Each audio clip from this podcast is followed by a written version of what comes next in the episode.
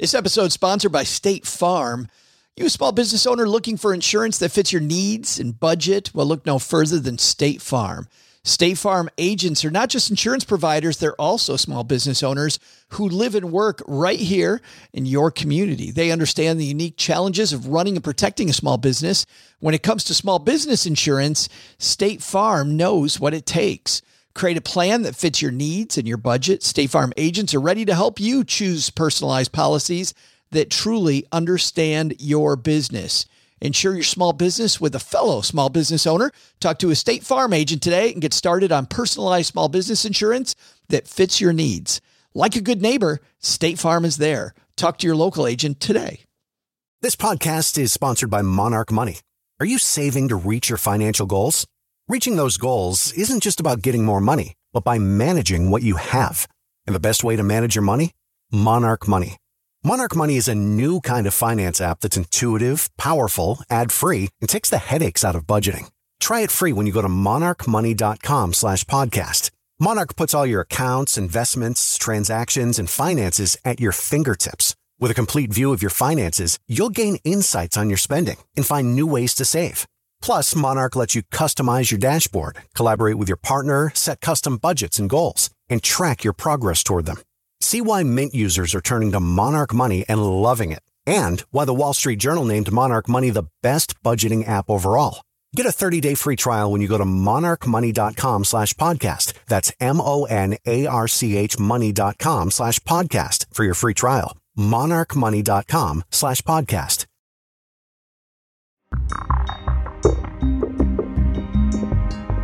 Pre-recorded from Joe's mom's basement, welcome to a Wednesday rewind episode of the Stacking Benjamin Show.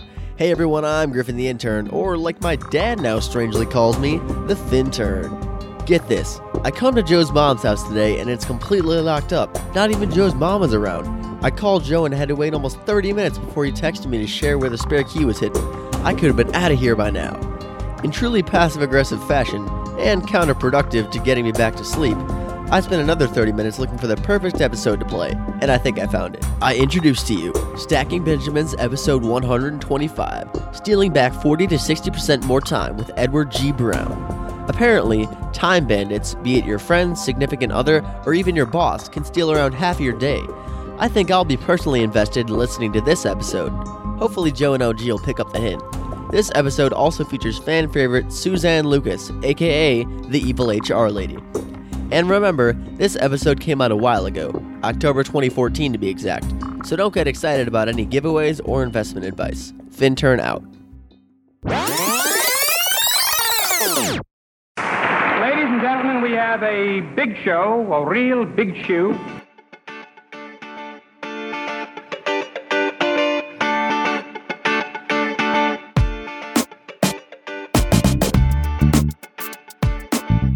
Live from my parents' basement, it's the Stacking Benjamin Show. I'm Joe Saul-Sehy, Average Joe Money on Twitter. And on today's show, the man who brought Don Ho's Tiny Bubbles to the market. And not just that, he also was Roy Rogers' business manager. Edward G. Brown joins us on the show. He wrote a new book called The Time Bandit Solution, talking about how people are stealing your time and how to get all that time back. That's today on Stacking Benjamins. And the guy who's constantly juggling 500 different things trying to get all that time back. In fact, he's eating, sitting here across the card table from me, eating a sandwich. It's OG. I've got avocado on my mic. This is, this is just, I apologize in advance. it's unbelievable. I'm trying to get out of the basement to get out of town. OG's been on a conference call for like the last, what, two and a half hours? And we said, you know what? We've got a great show today. But the good news is, OG, it's not about you and I. How about this? Ed Brown on the show. I mean, Roy Rogers, Andy Williams, Pat Boone, Don Ho, all these people. And if you're too young to know who those people are, those were the big Hollywood stars back in the day. Oh, OG's pointing himself. You have no idea who those people are, do you? The only reason I know who Roy Rogers is because I'm a big fan of the song by Lyle Lovett.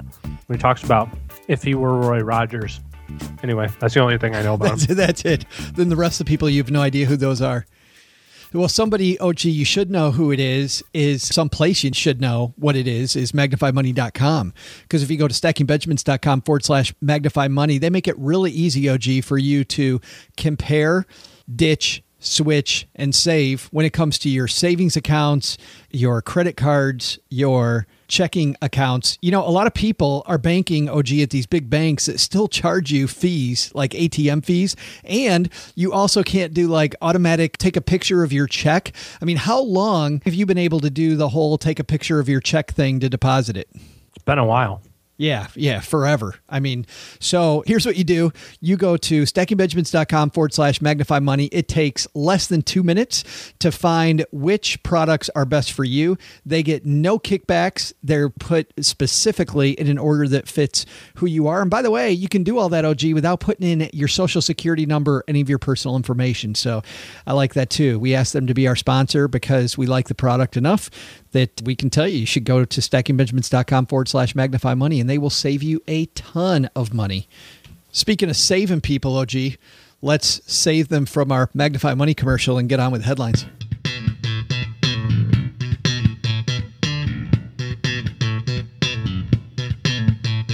Our first headline today is you know, we talked about this on Monday's show. You and I didn't talk about it, but the roundtable talked about student loans. And they talked about this think tank that's trying to present this idea if all these students work during college, that they will be able to pay for much of their tuition. And like the roundtable said, they think there's nothing wrong with kids working during college and having bad jobs, but certainly having the government involved is something totally different, like having that be a government mandated deal. Mark Cuban, interestingly, has his own take. This is from Business Insider. The headline reads Mark Cuban, the student loan bubble is no different than the housing bubble. He says that there is no difference between the amount of money that the government, OG, has piled into student loans, making it easy money for kids to get. It's the same thing as the government making it real easier for people to get mortgages. So a bunch of people end up in college that shouldn't have been with money that they couldn't really afford to spend. No idea why they're in college. And the quote I like the best out of this he says when you have more administrators at universities making $200,000 a year than professors, something is wrong. Too much easy money out there. What do you think? Well, somebody's got to manage all the managers. That's right. It's like the meetings. What would you guys like to do? I'd like to have a meeting about this meeting. Let's have a follow up meeting to discuss our meeting. I think he's right. I think that there's a lot of people that would be better served by doing other things in their life than defaulting to college right away.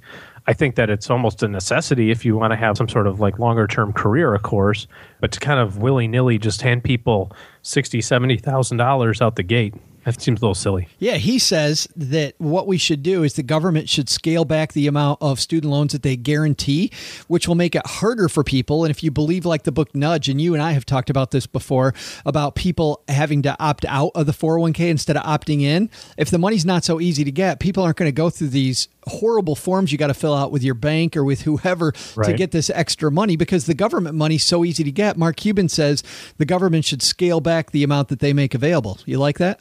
I do. I think it's hilarious that I had to contribute so little money to my graduate school out of pocket. And I, you know, if you'd say, "Oh, I need twenty thousand, they went, "Okay, yeah. here you go, no problem. Yeah, really? You're good for it, right?" Like, "Oh yeah, I'm totally good for it." When do I have to pay? Never. That's the problem. The problem isn't the money. The problem is the fact that you can delay it forever. Yeah. Well, until Social Security, eventually they're going to come and get it. But I would be interested if somebody could do the math on this. Maybe this would be something like for uh, the DQIDJ.net people, yeah. right? To figure out the rate of return on waiting to pay your student loans versus having that money stay with you compared to just waiting until you retire and have your Social Security check pay the student loans back until you're paid off. That's interesting. Yeah, because then you pay no money toward it. Instead, you invest the money or do whatever you're going to do. Basically, you're investing the money that's already required anyway. You know, you're 7.65% going into or I guess 6.2 going into your social security account, so to speak. But the fact that you and I can have this discussion shows how much is wrong, right? You and I are right. talking about how can you manipulate this system more, oh, which yeah. is exactly totally what Mark Cuban is saying is wrong. He has a comment on a whole different thing at the bottom of this article. He said he also talked to CNBC about the stock market, which he says isn't representative of the economy anymore. This is Cuban's quote We're not really sure what drives the stock market anymore, Cuban said. There used to be correlations we could understand, but the problem is that nobody really understands what drives our market. And so when things happen, they happen fast. I think it's a mistake. This is what I don't like about that quote at the bottom, OG. He says you used to be able to understand correlation. I think, and I get this from a book, Trading Rules, by this guy who's made tons of money trading options.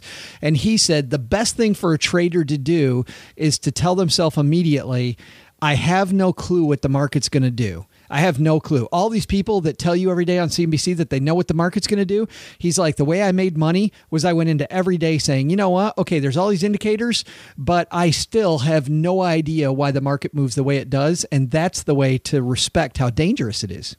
No one has any idea. Just like you said, the one thing that I can be certain of is that stock valuations, the value of companies, continues to get higher and higher as years go on. That's not a linear progression. It moves around and ever stock prices, I should say, bounce around around ever increasing stock valuations. So we don't know why the stock market goes up or down on any particular day. People try to have cause and effect because our brains work that way. We want to have I pulled lever A, I got out product B. We want that to be something that's predictable for us that's our brain working against us. Frankly, I think that would be a book to read. Brain Rules. Ah, um, yeah. And Your Money and Your Brain. Those are two examples. Your Money and Your Brain was by Jason Zweig. Really, quite a great book. And that book talked about how your brain can kind of trick you into looking for patterns when there aren't any, because that's how our brain works. We want yes. to find patterns. Yeah. So we want to know if the unemployment report is negative today. That means nothing. It doesn't mean anything. It has nothing to do with anything.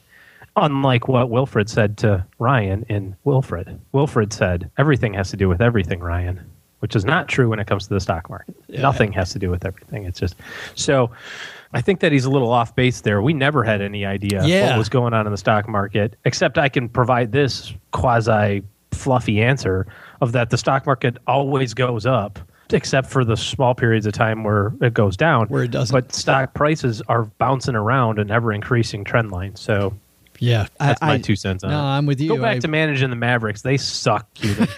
so would you get some good talent over there for crying out Come loud? on, get that thing moving again. Speaking of get moving, we got another headline before we get to Ed Brown. The man tries to take decrepit Detroit house for new iPhone. Have you seen this one last week? Ew. So it's a guy in Austria, and he. Uh, good day, mate. He put another strip yeah. on the bobby. I love that. So this guy from the other Austria, not that one, he decided to purchase some property in Detroit because everybody knows property in Detroit is inexpensive. He bought the property for forty-one thousand dollars. This is in 2010. Well, guess Pretty what he found? Actually, well, yeah. Well, guess what he found out? The guy that sold it to him had just bought it the week before for ten thousand bucks. So he thought he was getting a great deal, and instead, this flipper turned. And because of the fact that it's slower for the paperwork to catch up, the guy had no idea the guy just bought the house the week before. He, he had no idea what the price had been and thought he was right. getting a great deal. Had never, this investor in Austria has never been to Detroit. Well, now he's got all these back taxes. He doesn't want to pay the back taxes. So here's what he's doing. He has decided that instead of $5,000, he'll take a new iPhone 6 if you give him an iPhone 6, you can own this house in Detroit. Now, the bad news is he wants to sell it on a quitclaim deed, which means the $5,000 in back taxes he owes, you also have to pay that. So it really right. is $5,000 in an iPhone. The realtor has never been in the house because they have rules about them going into houses where they're not locked. Like there is no front door, the windows are all broken, the place is horrible. In fact, this guy's already gotten an offer from somebody that they'll give him an iPhone. So here's the type of bartering that goes on then. Somebody, when this story first broke, somebody said, Won't give you an iPhone 6, but I'll give you an iPhone 5. that is serious horse trading right there, OG. So the moral of the story: show up with the iPhone six. I think that's the moral of the story, isn't it? With a secondary moral of don't buy property that you've never seen and seen without looking at Zillow. That is crazy talk. Yeah. And the bad news is, even if you just look at Zillow, you're way off. I didn't even notice that was Jimmy John's, by the way. I'm getting jealous now. oh, yeah. Well, the sandwich is gone. It is. I've changed. I was always a number 11 on white country club. I've changed to the beach club number 12. It's gooey or it's got avocado on it, but the cucumbers make it.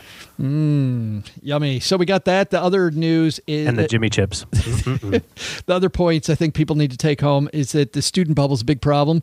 We definitely need some changes. Not sure what we can do as individuals about that, but changing the way that student loans work.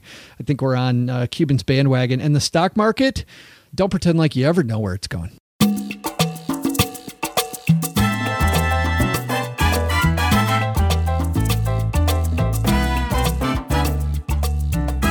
You've never heard the song Tiny Bubbles? Yeah. No. Not, not familiar with that. Well, for those people that know Hollywood from the day, this is so incredible. Our next guest, our guest on today's show, who from his life experiences wrote this book called The Time Bandit Solution.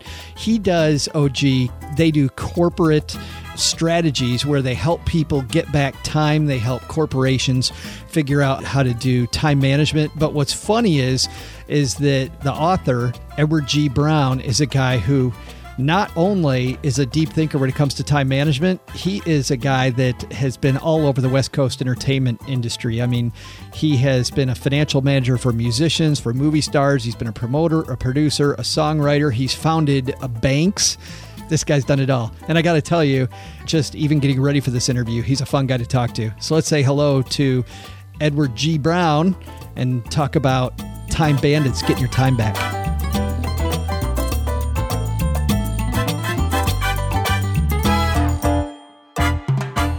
Among his many other accomplishments, he also now has a book called The Time Bandit Solution. We're going to talk time management with Edward G. Brown today. Ed, welcome to the basement, man. Oh, thank you, Joe. I love being here. Yeah, thanks. Well, hey, so before we get to time management solutions, and, and I want to spend 99% of our time on that, I do want to talk a little bit about your career because I find it so fascinating.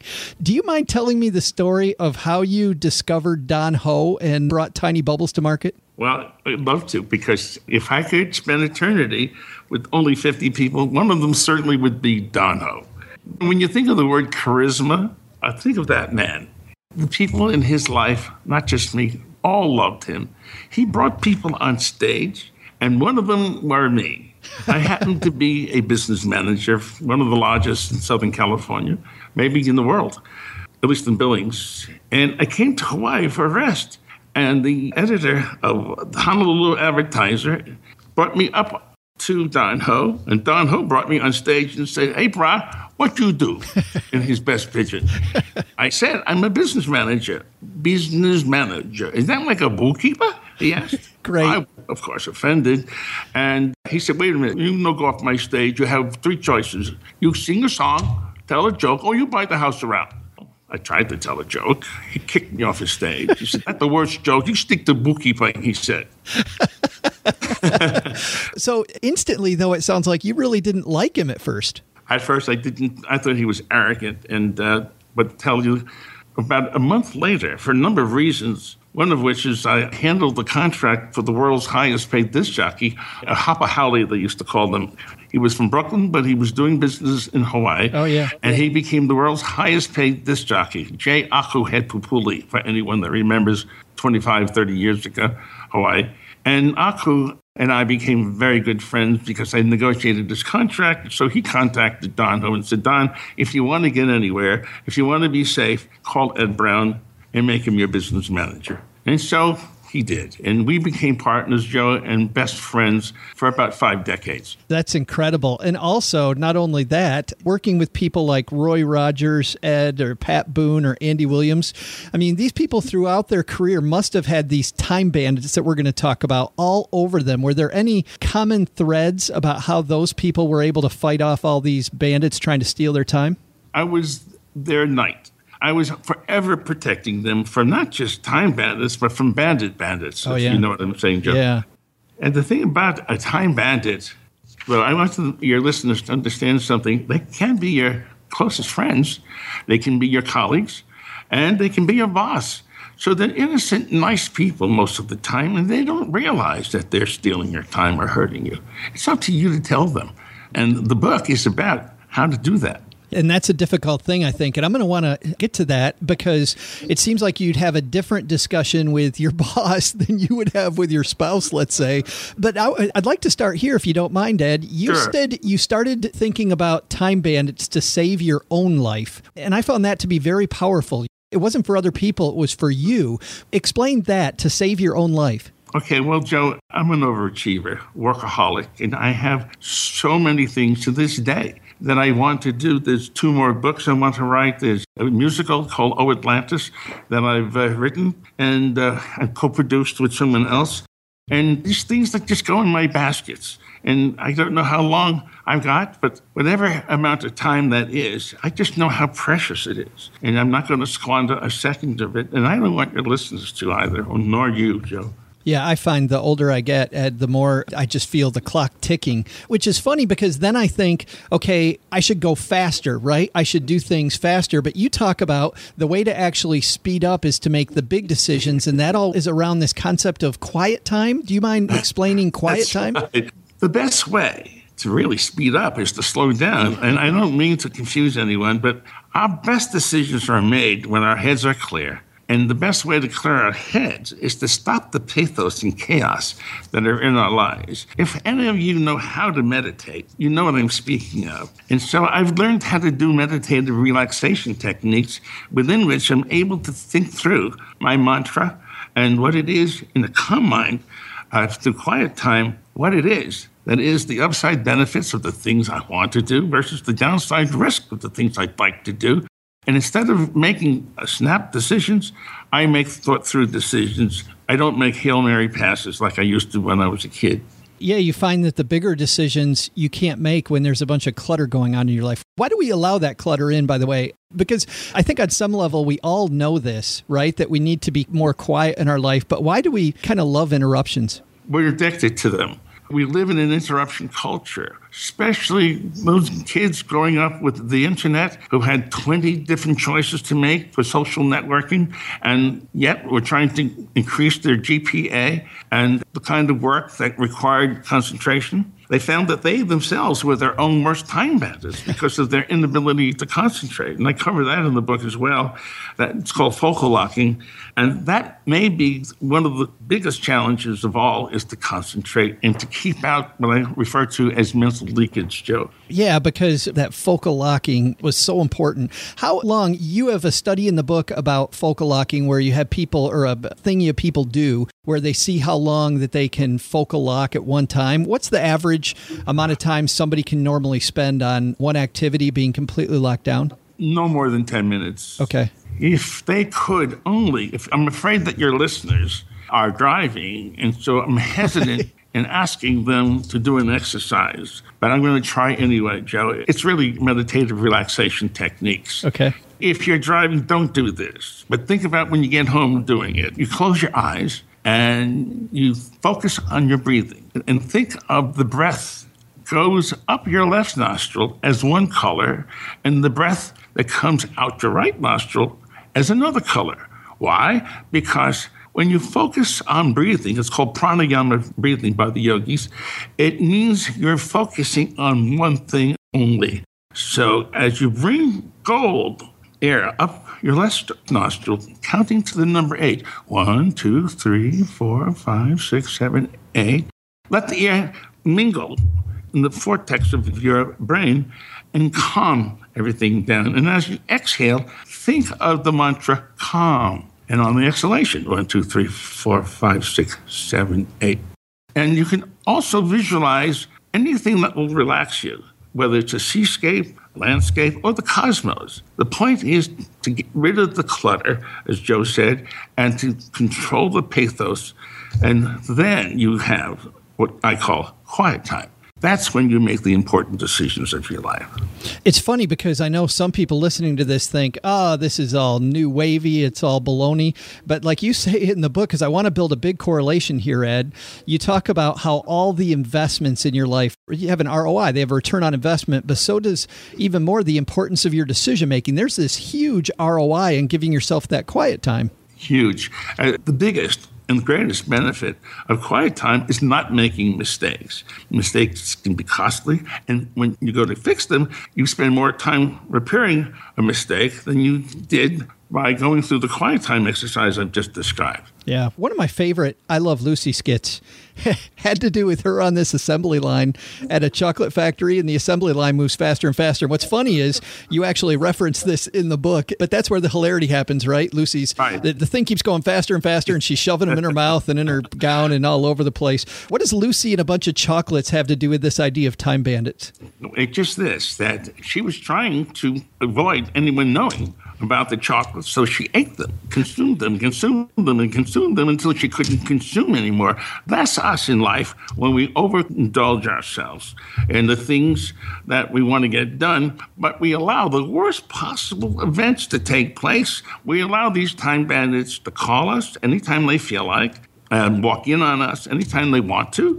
The thing that we need to do with the with time bandits is we love them, they love us, but they don't know that they're time bandits. Just think of this. If every one of your listeners, please, will call stwm.com, dial in stwm.com, and take the quiz, you will learn that 40 to 60% of your time has been wasted by time bandits. And you can stop them. And if you do as I've asked and send me a letter, I will send you a free book. Oh, cool. And that's stwm.com. That's right, Joe. Oh, that's awesome. At 40 to 60%, we're not talking about little amounts of time. We're talking about No. t- tons of time. A lot of people listening to this, and I know you've done tons of corporate training over your career, Ed. What about those people that live in cubicle land? Because as I'm reading your book and I'm thinking about being quiet and being focused, and locking my brain down on a task, I'm thinking about having that clarity. But if I'm in cubicle land and I don't have a door and I don't have an office, cubes are made for interruptions. How do I find that quiet when I'm out in the middle of a floor with a bunch of other people? Those are the biggest time bandits, the biggest source of time lost is our colleagues. 80% of our time bandits are our colleagues. We must enter into mutual time lock agreements, mutual in that they're mutually beneficial to your uh, colleague. You would ask your colleague if they have difficulty at times with too many interruptions, and they will smile and say, you know what, Joe, I've been meaning to speak to you. And, and you won't be surprised about the fact that you're one of my time bandits. And I would say, Joe, I was wanting to tell you that you're one of my time bandits. and, and, and throughout the, these cubicles that you're referring to, uh, open uh, architecture, uh, the time bandits flourish. And there are no one managers, or you have to be your own manager. You have to protect yourself from them. They will understand. It's a matter of finesse. You can't just say no to time bandits, you'll offend them, nor do you need to. I was going to say in your book, you're very clear. You give these scripts. But the important thing I think people get out of today's discussion that you and I are having is don't wing it, practice it ahead of time, right? Absolutely, Joe. And there's a reason for that because you could inadvertently hurt their feelings. Yeah. And and you don't need to do that. And besides, you won't feel comfortable. You just won't approach a time bandit if you don't practice and feel comfortable yourself. One of the things you need to do is predict the objections they may have to what you're going to ask them to do so that you yourself have the comfort level of being able to go to them in the first place with your proposal of a mutual time lock agreement. When you've done that, if you have a friend or if you have only a mirror, practice. Practice approaching them and saying, Joe, you know, I don't know if you have the problem I have with never finding enough time to get things done, but I have deadlines I can't meet. Every time I'm about to complete a task and build the momentum, someone calls and says, Hey, Joe, you got a minute? Then I try to go back to recapture my momentum and start all over, but I can't. I can't remember where I left off. So what happens is I have to start from the beginning and do whatever the task was all over again. And I can't help it, Joey. I have to tell you, this causes me a certain amount of distress. And the distress wears me down. I get more tired, makes my days longer. You have days like that. so that would be an ordinary conversation that you might have with your time bandit. And you'll be surprised to learn that all time bandits have time bandits. Yeah, it's like you build buy in from them. And I'm thinking also, though, about one of several great stories in the book, but one where somebody's a money manager and they enlisted the help of their assistant who answers the phone. And the assistant says something like, Well, they're making great investment decisions on your behalf, and I can interrupt them. And we certainly want to interrupt them if this is an emergency, but would you like me to interrupt them? And of course, because the person is talking to their money manager, of course they don't want to interrupt them. They want them to, to make great decisions on their behalf. I thought some of these strategies are brilliant. Actually, Joe, you were talking about me. I, was, I, was, I was the person you're referring to. My, my money manager, uh, Steve Andaby, would handle making uh, my investments, which was substantial because I was the business manager, and his uh, projection assistant, Mr. Brown, uh, Mr. Annaby, is doing his analysis of your portfolio, in fact, and he's told me that if you happen to call, if it's an emergency, by all means interrupt him. But if not, if it would be convenient, he would like very much to talk to you at three o'clock, which is when the market closes. That's so brilliant. Just fan. And obviously, you're not going to wing that one. I like the way you set things up, Ed, by talking about first just the concept of time bandits and how sometimes we're our own time bandit, and then the importance of the quiet time because that's when we're going to make the big career and life changing decisions. So we have to have that quiet time. But then you go into mental hygiene and about explain to our listeners what mental hygiene is. Mental hygiene is a process for making us feel better than we might otherwise. When we wake up in the morning, we can set our computer just by looking in the mirror and saying, I'm going to have a wonderful day or I'm going to have a crap day. Émile Coué, the famous and, and very optimistic philosopher, used to say, each and every day, each and every way, I'm going to feel better and better and better. It was that simple. When I get up in the morning, I look in the mirror while I'm brushing my teeth, and that's what I say each and every day, each and every way. I'm going to feel better and better and better. And to help me, Joe, it works, and it'll work for all your listeners. Yeah, it's powerful that self talk. It's funny because we talk about hygiene in every other way, but in terms of practicing on our brain. We don't think about that at all. It's just another muscle. It really is. You also say that a, a, lot of people have this problem that they have a middle class mentality. And that was a line that jumped out at me in the book. What is a middle class mentality? Well, they feel insecure when counseling others. Business managers and investment advisors private bankers. Sometimes represent people who have 10 times their net worth and are always afraid that when they give counsel to these extraordinarily wealthy people that they're going to hear who are you to tell me about investing in finances? What are you driving? I have a rolls royce and that was actually told to me by the private bankers as a reason for them not to analyze what their clients' needs were. And that middle class mentality backfires on not just them, but on the benefit of the clients they represent. Yeah. Boy, I'd like to go through just a couple examples of the billion strategies in this book. But one, Roy Rogers personally taught you through his actions the importance of the 80 20 principle? Yes, he did. Alfredo uh, Pareto in 1906 noticed in his village that 20% of the people living in the village had 80% of all the assets. That concept got to be known as the 80 20 principle. And that, what Roy taught me was, was this that using his name, likeness, and image for commercial tie ups, for the various endorsements he made for clothing like jeans and toys, he generated more revenues than he would by doing personal appearances and going to rodeos. And as he got older, the fact that he was generating more revenues from just using his name, likeness, and image became the basis under which, in his later years, he ended up having a wonderful life. Yeah, freed up a lot of time that he didn't waste doing things that didn't bring in any revenue.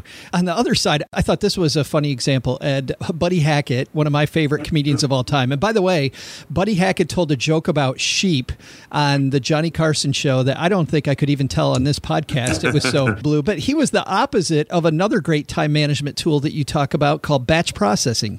I'm glad you brought that up, Joe. If we do things in a batch, an artist who painted clowns for ships, for passenger ships, taught me that if he would paint not an entire clown's face, but just an ear, he could then do an ear, an ear, an ear, an ear, an ear, and have 15 canvases going at once, and then do a nose, a nose, a nose, a chin, a chin, a chin. He would make fewer mistakes because he would be doing, building momentum and doing like for like things all at one time, and thus doing everything in a batch.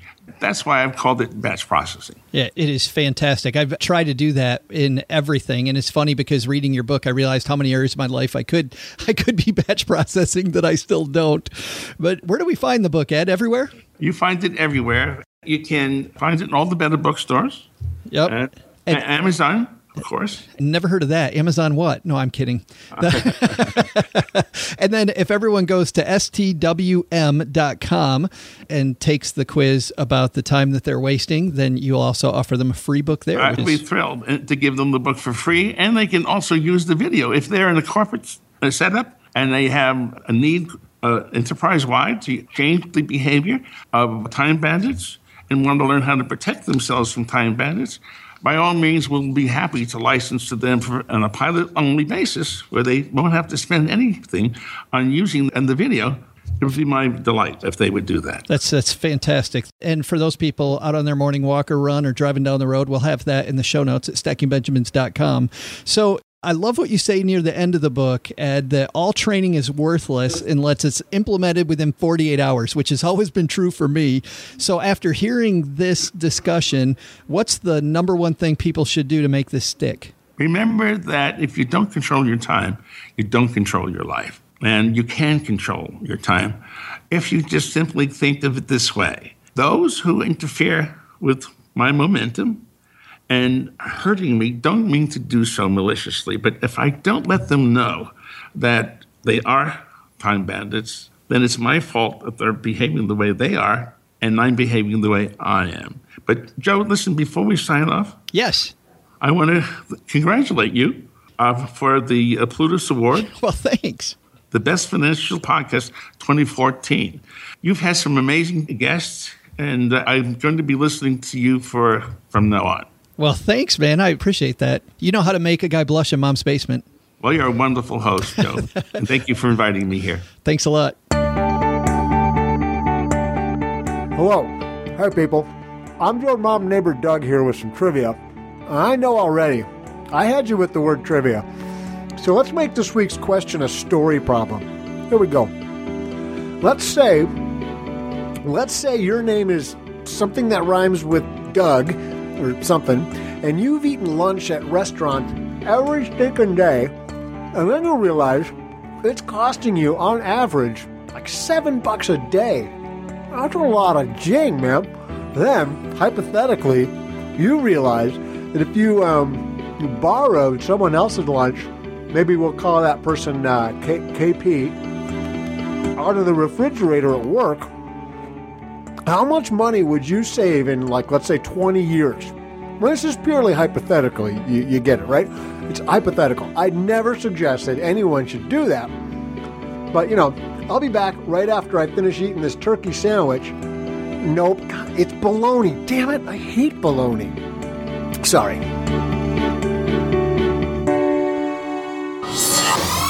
What evil lurks in your human resources department? Here comes the evil HR lady herself, Suzanne Lucas. Are you one of the 99.99999% of people that don't work in a perfect environment? Yes, you are. So, since it's not going to be perfect, let's talk about how to navigate that. Tip number one look for the positive. What is it that you like about your job? I had one friend who had a boss that was a screamer, but she also got a big fat paycheck. That was the trade off. Figure out what it is that you like about your job and whether it's worth the trade offs of the things that you don't like. Next, learn how to navigate the politics. Listen, office politics exist. They just do. You can't find an office free of office politics. So figure out what they are and make sure you navigate them by always being nice to everybody, but also by being extra nice to the right people in navigating those office politics, also stop the gossip. Just don't get involved with it. Gossip brings you back to junior high. Junior high was awful. Do you really want to go through junior high again? No, you don't. So stay out of the gossip. Next, don't expect perfection. Take that term dream job and remove it from your vocabulary. People often use that to describe what they think is going to be the perfect job, but when they get the job and they find out that it's not perfect, it's devastating. Listen, no job is going to be perfect. When you're interviewing for one, ask the hiring manager, what are the real challenges? What is the worst thing about working here? And listen, listen, listen, listen, listen. Don't let the fancy title or the new salary blind you to what could be real problems.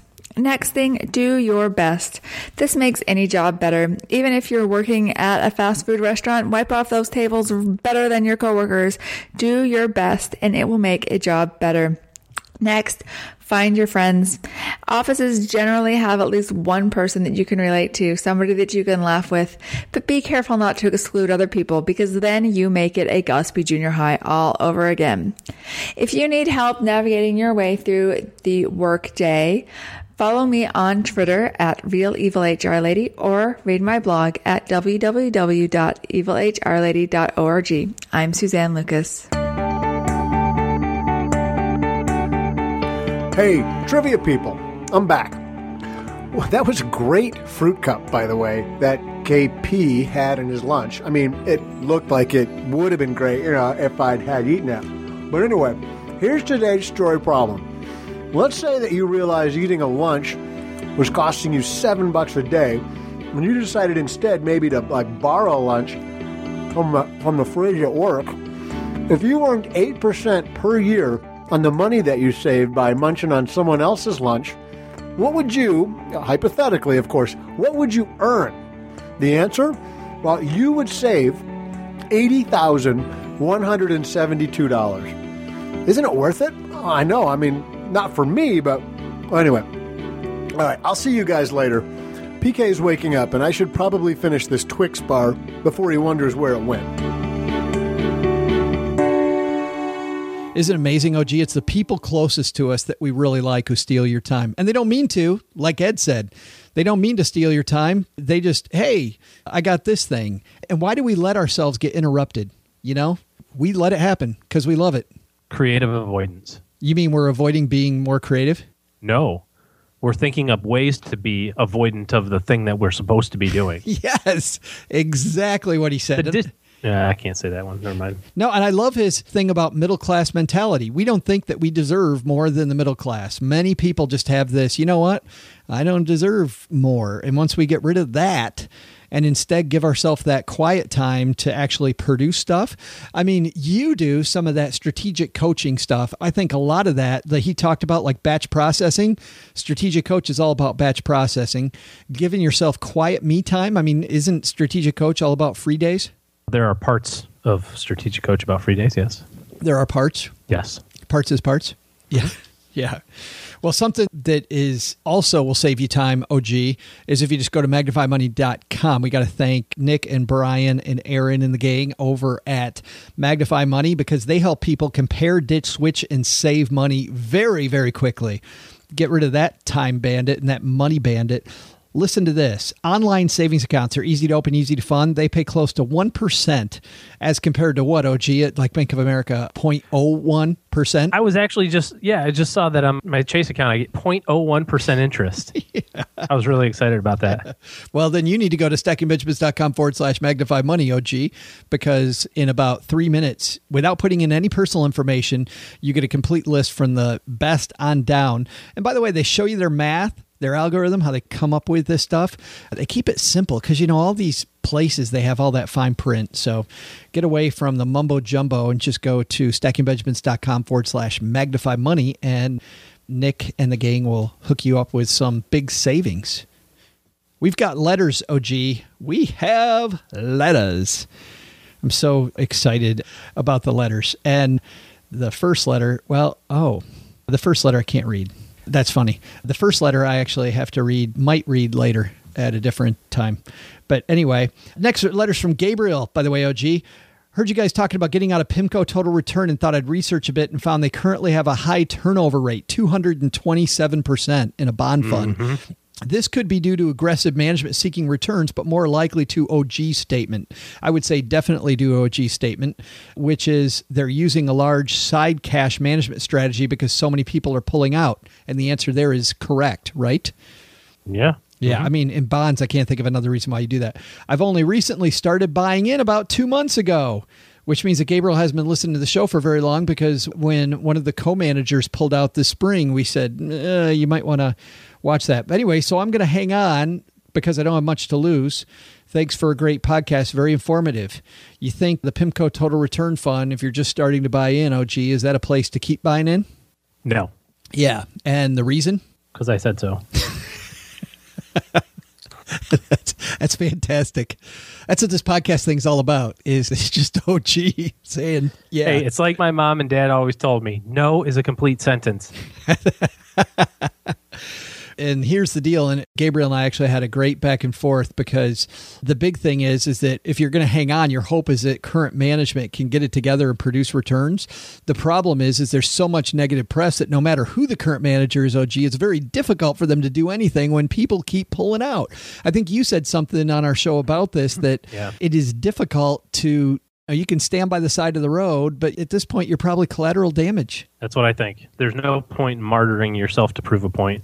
we have had just to be clear with everybody we have had very few calls where we said definitively to do stuff or don't do stuff i'd say 99.9% of the time og you and i are always like it depends on this but when it came to buying into facebook we said don't do it. Buying into Zynga, and by the way, this is not now in Facebook. This was the Facebook IPO. Don't do it. We said don't buy into Zynga, and then we also called the top of Apple, right, and said Apple maybe. Oh, well, we just said Apple's overpriced. Period. So those have been our three calls. This is our only our fourth call since we've had the podcast. Pimco Total Return is, uh, I agree, not a place that you want to be. Next message is from, uh, oh, I can't read that message either. that is funny. Send notes to Joe at stackingbenjamins.com. And if you listen to the show, you'll hear them. And if you listen to the entire show, you might hear even more. We also have OG reviews of the show, and we have another awesome review from a listener. By the way, if you give us a review where you listen, that helps other people decide if they're going to want to listen to the show or not. And also in iTunes, at least, their algorithm works where as we get reviews, they bump us up in the charts. And lately, we spent a lot of time around number 25 to 30. So this review is created from Beham Jenny. It says, Your search is over. This podcast is a perfect blend of entertainment and financial content. I wanted to learn more about taking control of my personal finances, but didn't want to fall asleep at the wheel while I was doing it. Stacking Benjamins makes me laugh. It's safer for everybody that way. That's funny. Thanks to Beham Jenny for that one. If you've got a review of the show, please lay it on the place that you listen, and we will we'll read it on air.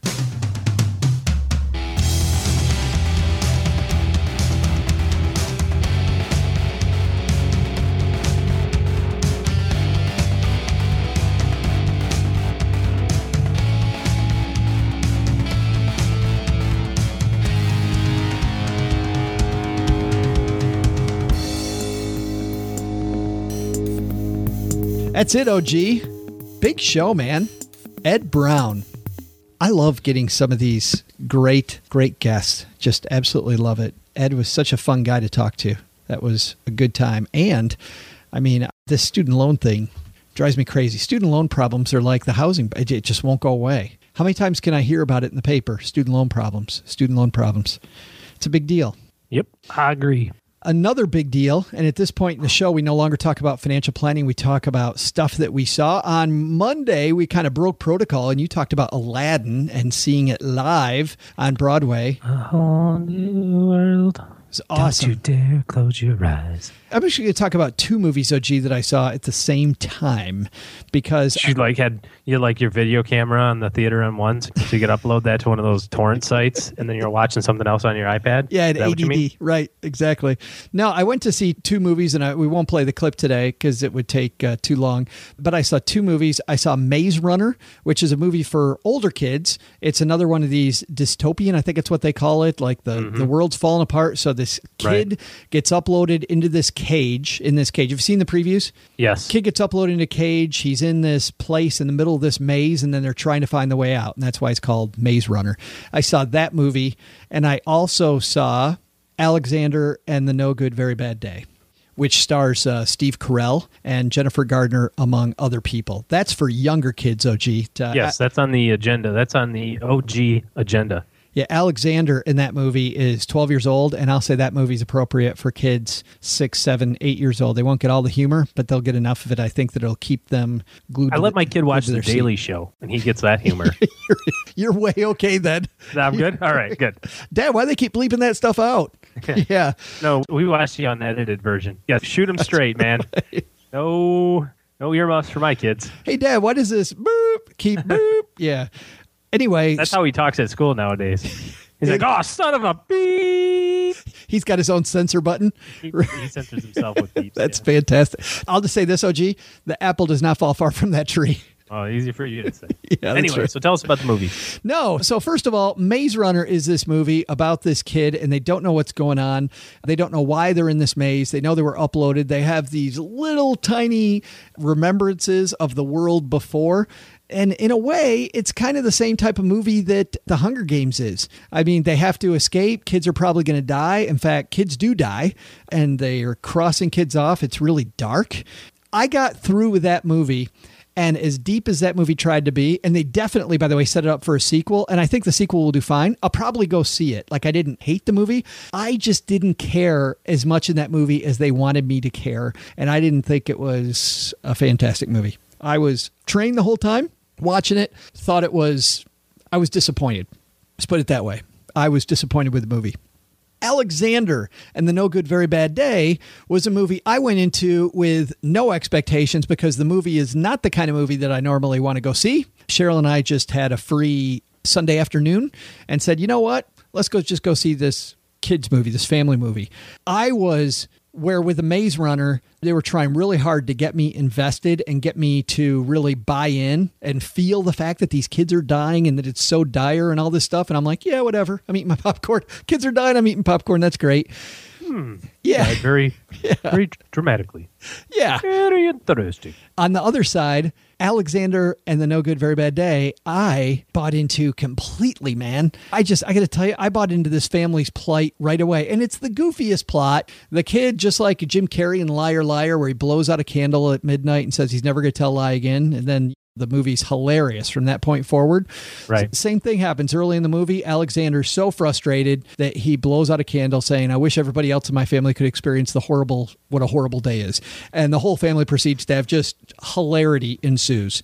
Nice. But what's fun about this movie, it's such a great family movie because no matter what happens in this movie, and a lot of funny stuff happens, the family OG continues to pull together and pull for each other. And I got to say, just as, as a parent and as somebody who's looking for, I don't know, I'm going to say I'm not looking for, it wasn't a message movie. I don't want to go that far because I'm not a big fan of movies beating me over the head with a message. Right. But I was buying. And it. usually they're a message you wouldn't like. That's, anyway. Yeah, I mean, I reviewed about a month ago that movie, The Giver, and about how they just kept beating me over the head with the message, and I was ugh, just nasty. This movie, I thought, had a great message about family togetherness, but it was not beat me over the head. I laughed my way through the movie. I was invested. I even when when the family when things happened at the end that were kind of funny, I even got a little dusty. Got a little. You uh, and my wife, we see the same, we watch the same movies all the time, and she's like crying at a television show. And I said, we were watching this show, and she starts crying. I said, "What are you crying for?" She said, "Well, it's so sad." And I said, "You know the outcome. you already ruined it." Like. I was thinking in this episode of this show that this person was going to die. I was sure of it. I was like, ah, he's probably going to die. It's the last season of this show. They're going to start killing people off. So the whole show, I'm joking, like, "Beep," you know, because here comes the flat line. here comes the flatline. He's Right. just not going to make it out of surgery. And she says, "Oh no, no, I already saw on Facebook that next week's episode he comes back home." So I'm she like, already knows. You already know the outcome, and you're sad about this. This is illogical. My brain doesn't work like that. I'm not saying I was sad. I'm saying it did get a little dusty like I did. I was so just full of emotion. Let's put it that way. I was very happy. I was very emotional. I was like, oh, that's great. This reminds me of a, one of those people post those things on Facebook that have like the little sayings that shows like a picture or whatever, and it's got a little saying on it. Yeah. So I saw one yesterday that really defines me, and it defines this moment. It says, "I wish I could take out my heart and replace it with a liver, so I could drink more and care less."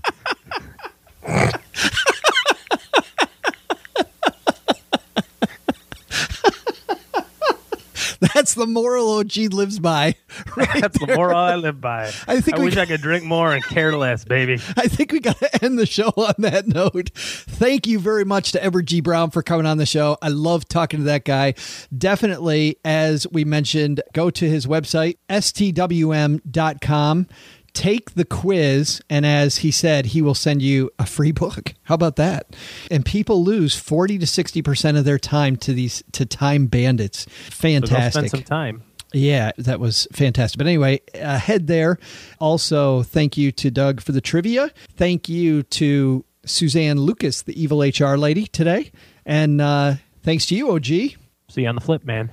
Amen, brother. See everybody here on Friday. Melanie Lockert's here. Melanie did a great thing. You know what she did? She created this website, OG, called Dear Debt, where people write Dear John letters to their debt. These debt, you were a friend of mine for a long time, but I'm kicking you to the curb. It's fantastic. So we're going to talk about writing Dear John letters to your debt on Friday with Melanie. Just, uh, I'm sure that's going to be hilarious. We'll see you then. This show is the property of the Free Financial Advisor LLC, copyright 2014, and is produced by Joe Saul-Sehy and edited by Joe and Isabella Bianca.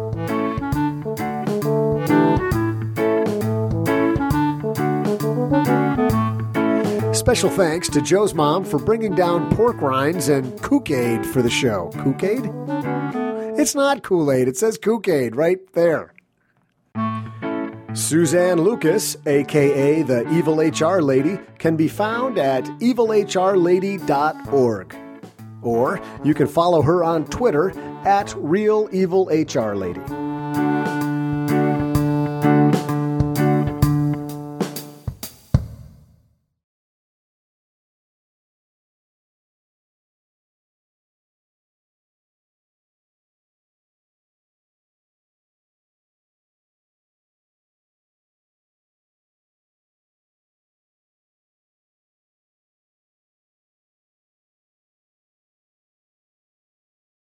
All right, OG, I got to read these letters I couldn't read. Hey, you're on a time crunch, man. You got two minutes. I know. I'm going to have to go fast. I'm to Don't be late for your meeting. I'm gonna have to drive quickly. Early's on time and on time's late, buddy. Yeah. Well, how long have you known me? Yeah, I know. Yeah. It's frustrating to no end. Although today I haven't been a model citizen either. I I double, gonna- the problem was I double booked myself at 12. I was to say there is a reason why I am late, and part of it is OG, but that's fine. And anyway, listen to this. Carry on, my wayward son. Yes, Ken, listener Ken says, I just listened to the episode Secrets of the World's 99 Greatest Investors with Magnus Angenfelt. Love that interview still. Mm-hmm. Just loved it. I was the one who bought the two poker books. Nice. And yes, they go together. They're by the same author. But no, Of course they do. but no, I didn't buy the Sex Life Primer book. Nice. And for those people that didn't listen to that episode, you want to go back and do it because stackingbenjamins.com forward slash Amazon, you help the show every time you go to Amazon and buy. And we don't talk about that a lot anymore because we talk about magnified money. We don't want the show to be all commercials. But if you're using. I'd like it to be all commercials. Yeah, but if you're using that link, stackingbenjamins.com forward slash Amazon, they send us a little a referral fee, which is great. Like a, It's like a us- royalty. Yes, it's it is it helps us keep podcasting.